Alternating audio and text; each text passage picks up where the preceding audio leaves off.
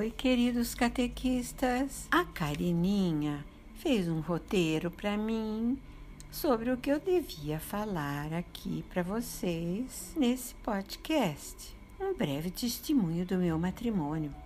Difícil, gente, pois faz quase vivi quase cinco, quase 50 anos, ia completar bodas de ouro com meu marido antes do problema que nós passamos, da perda dele mas nove de namoro, né? Eram quase 60 anos. Mas enfim, vai aí. A gente namorou nove anos, esperei ele fazer, cursar a faculdade de medicina. Conheci ele em São Paulo, porque ele morava em Campo Grande, Mato Grosso, e veio estudar em São Paulo e morar em frente à minha casa lá em São Paulo, perto da igreja de Santo Agostinho, na rua Vergueiro, aonde nós casamos. E aí viemos morar aqui em Sorocaba, porque ele se formou aqui e era professor adjunto da faculdade da PUC aqui em Sorocaba da Medicina.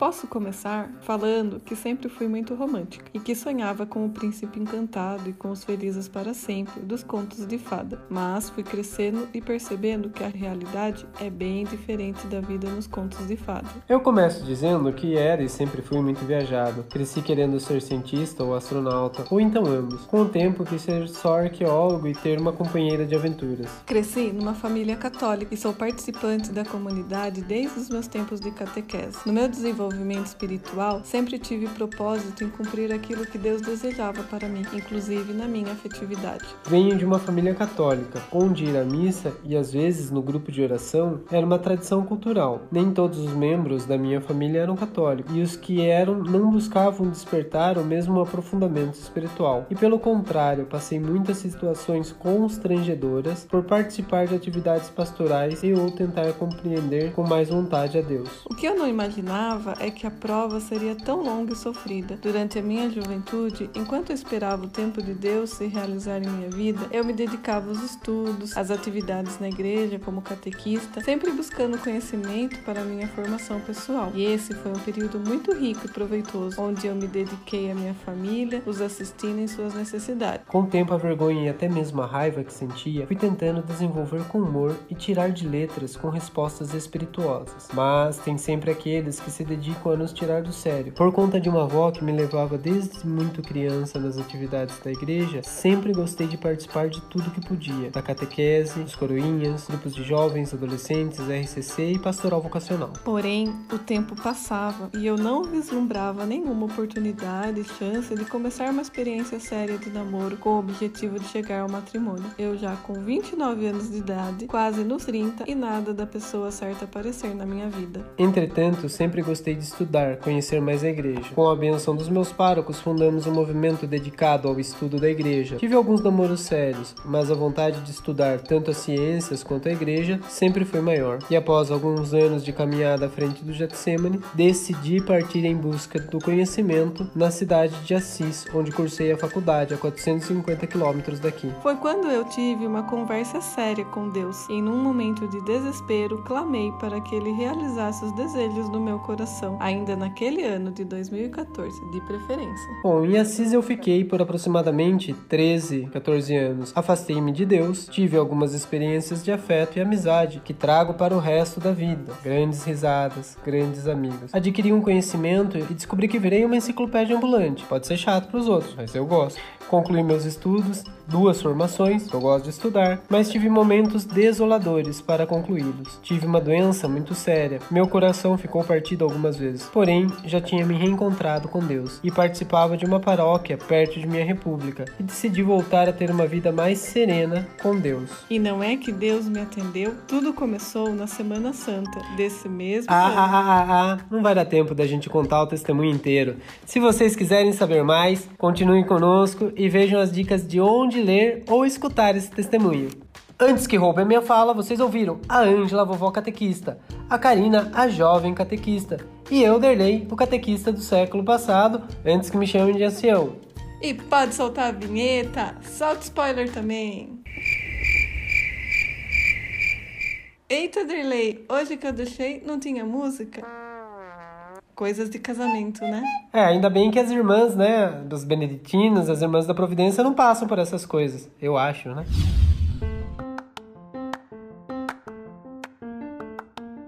Este é o podcast Catequese em Ação, onde discutimos assuntos catequéticos de maneira leve e bem-humorada.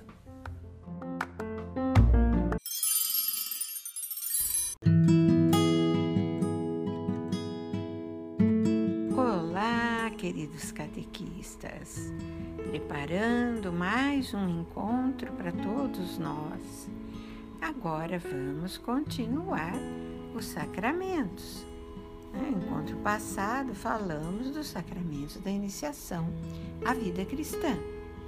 Agora vamos falar dos sacramentos da cura e dos sacramentos de serviço. Vocês já ouviram falar sobre sacramentos de cura e de serviço? Pois é, os sacramentos de cura são os sacramentos de penitência e o sacramento da unção dos enfermos. O sacramento da penitência é a gente tem que buscar, pois ele é um auxílio, uma força, é a cura da alma. E Jesus delegou para os apóstolos Aqueles a quem perdoardes serão perdoados.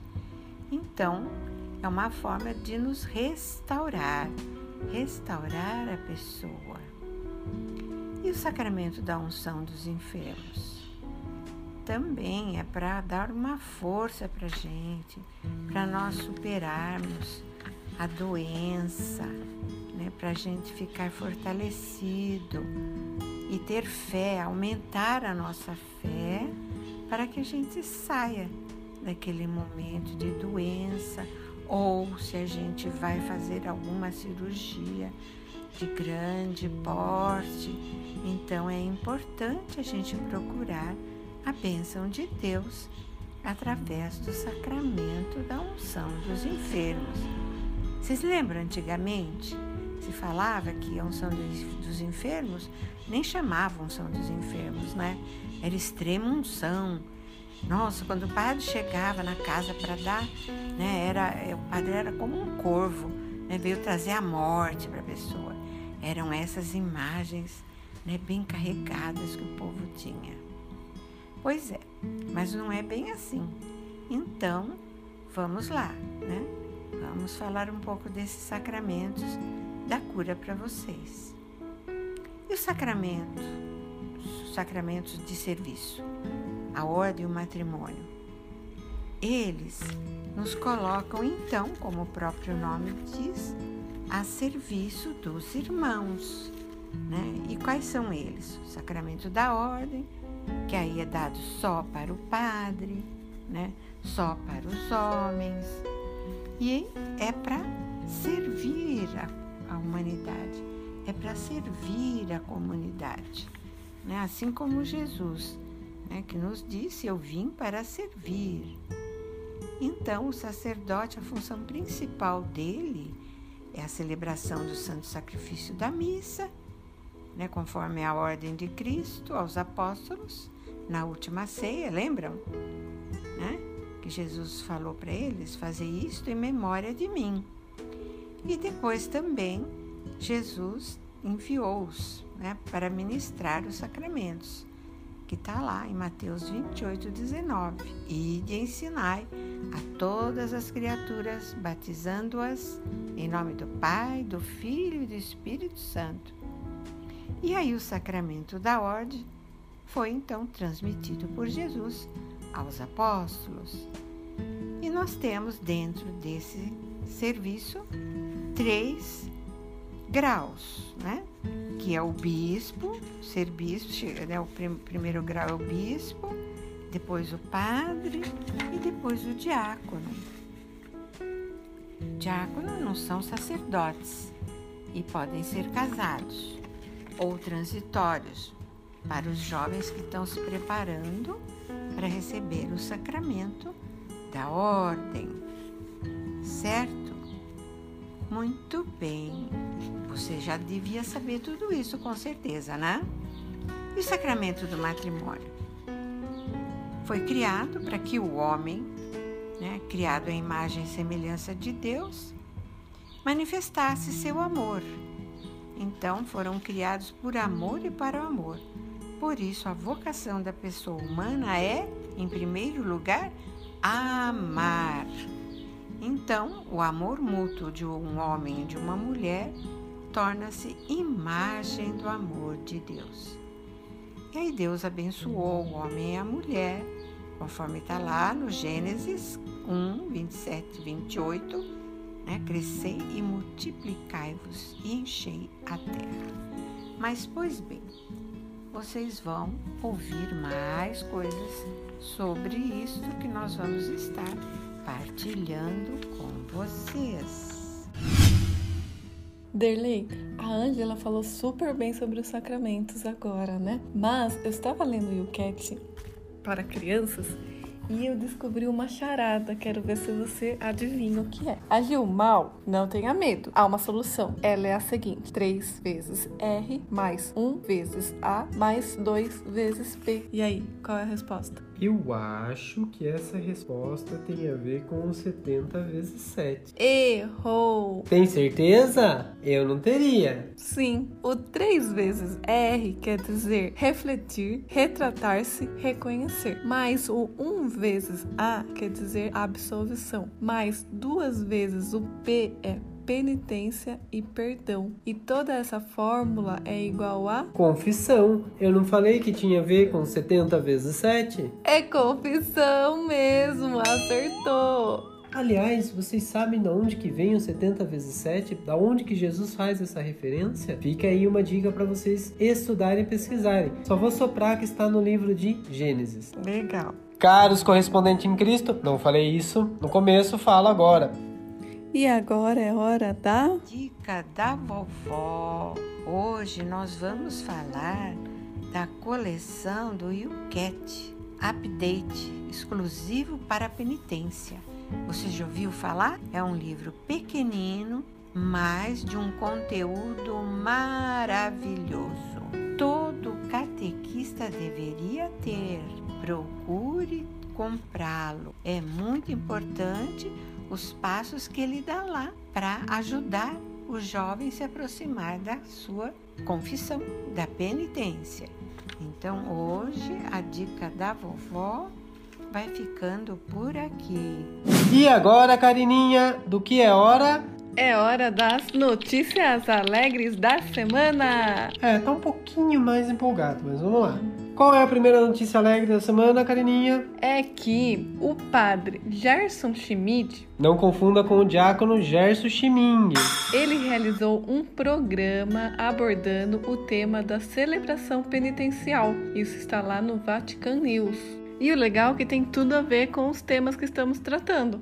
E a outra notícia alegre dessa semana é que hoje, no domingo dia 13, nós fizemos, enquanto igreja, a coleta para as obras da Terra Santa. Papa Francisco pediu generosidade. Aqueles que doaram, nosso muito obrigado, pois existem muitas ordens religiosas, muitos irmãos, ainda mais nos locais de conflito, que precisam da nossa ajuda. Se você não sabia, não lembrou de doar, reze, ofereça sua oração do terço, ofereça suas orações matinais ou reserve um momento para orar por aqueles que vivem em missão na Terra Santa. Olha, não esqueçam, tragam as suas lembranças de batismo, de crisma, eh, se é casado, traga foto do casamento, se fosse religiosa, né, veja a foto da sua profissão de fé, né, tragam lá, mexa no fundo do baú que eu falei, hein, gente, tá? Vamos estar aguardando vocês quinta-feira com tudo isso, hein? Bom, pessoal, esse programa saiu um pouquinho mais longo, né? Mas também mais cedo. Muito mais cedo. Então espero que estejam gostando. E ah, Karina, temos uma notícia importante. Chegamos exatamente no meio da nossa temporada de podcast. Olha só, já passaram tanto tempo.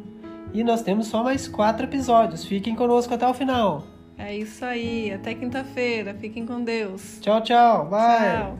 Beijão para todos e até quinta-feira, se Deus quiser.